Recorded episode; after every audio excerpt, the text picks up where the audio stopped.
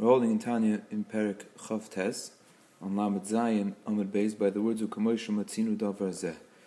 It's been a while, so let's just recap where we're holding in Perik Chav Tes. Perik Chav discusses the issue of Timtum Halev. That means that the Tanya is addressing, since Perik Chavav, the Tanya is addressing issues that disturb a person's process of letting his intellect and his contemplation and his isboinus affect his midas. Means the natural order of events is supposed to be that when a person is isboinin, if he thinks about all the things that the Tanya taught about through Perik Chafei, the long way, the short way, but all the mahalchim, all the ways that he taught us how to think about Hashem properly, it should naturally inspire a person to have a Hashem v'yiras Hashem. Now, if a person cannot do that, so there are various reasons. One of the reasons is because maybe he's ba'atzvus, he's upset, he's sad, he's depressed, and so the Tanya taught us how to deal with that, the different ways how to deal with different things that could stir and disturb our avodas Hashem because of atzvus. And now in Perikov Test, the Tanya is turning to Timtum Halev, that if a person's heart is blocked, his heart is stuffed up, that it, there's a blockage that doesn't let the thoughts of his intellect and his contemplation, his hisboinenus, it doesn't let that hisboninus filter down to his heart to create the proper Ahavas Hashem v'yiras Hashem. So the Tanya taught us that the reason for this blockage is because of the guf, the guf and the which comes from klipas noiga, which is sourced in klipa and sitra achra, and it has a certain power of gasas and gaiva to create this blockage that doesn't let the nefesh Elokis shine forth the proper ahava v'yira. So the Tanya taught us from the Zohar Hakadosh that just like a piece of wood that doesn't burn properly, the way to get it to ignite a fire onto it is to chop it down into small pieces. So too, this gaiva of the guf and the nefesh Bahamis has to be chopped down, and the way to chop it down is to literally beat it up and break it down. So the Tanya gave us different etis and his bonus and different thought processes how to break it down. The first one to is to contemplate its lowness, the, the fact that it has the capability of having a taiva for a dover aser, which makes that even lower than its source of klipa and sitr acher, like we learned earlier on in the earlier prakim. And then the Tanya said, taught us about chatas neurim and earlier averis. And even if a person did tshuva on them, then maybe maybe the tshuva is not good enough for this time or for this level that he's supposed to be raised to a higher level, so he needs a higher level of tshuva.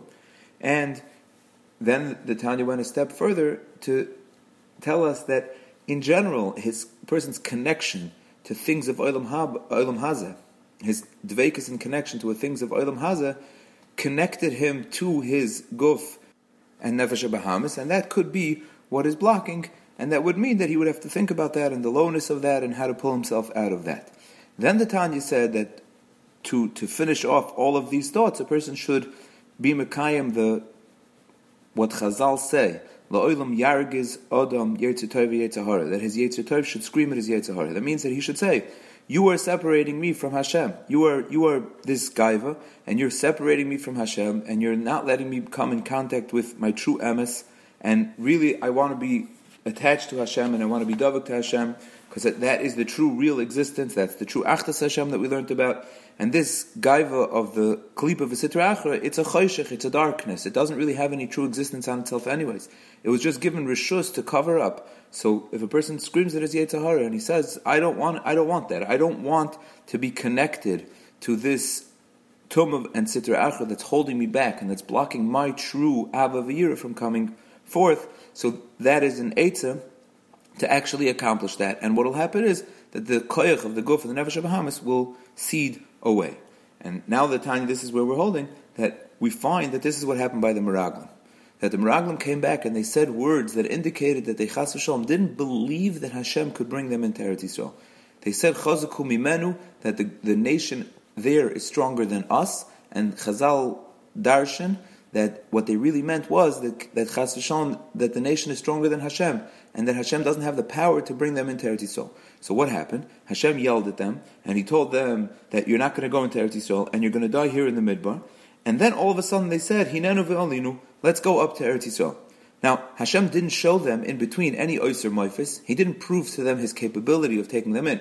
So if they really didn't believe that he could take them into Eretz Yisrael and fight against these 31 kings, so then from where did they get all of a sudden a new emuna to believe that he could take them into Eretz Yisrael? That they said, let's go, let's, let's go forth to Eretz Yisrael. The answer is that they really believed all the, the whole time. It was just given rishus to the Yetzirah to convince them otherwise. So when Hashem yelled at them and told them that they're going to die in the midbar, so they came back to their senses and they understood that their real emuna, they always believed that Hashem could take them. And this that they were convinced that they that Hashem can't, chas shalom, that was just a hiding from the Yetzirah. Was the Yetzirah was given rishus to make a choshech and a darkness and cloud over their vision. And but as soon as Hashem yelled at them, so it just took away that Yetzirah. They were back to their fresh emunah. And says the Tanya that that's how every person could get a chizik in emunah. That if a person ever chas v'shalom has sveikas in emunah, all he has to do is understand that he really ma'aminim b'nei ma'aminim. He doesn't have really sveikas in emunah. Just sometimes the Yetzirah is given the right and the koich to confuse him, and all he has to do is yell at it and send it away, and his natural emuna will come shining forth.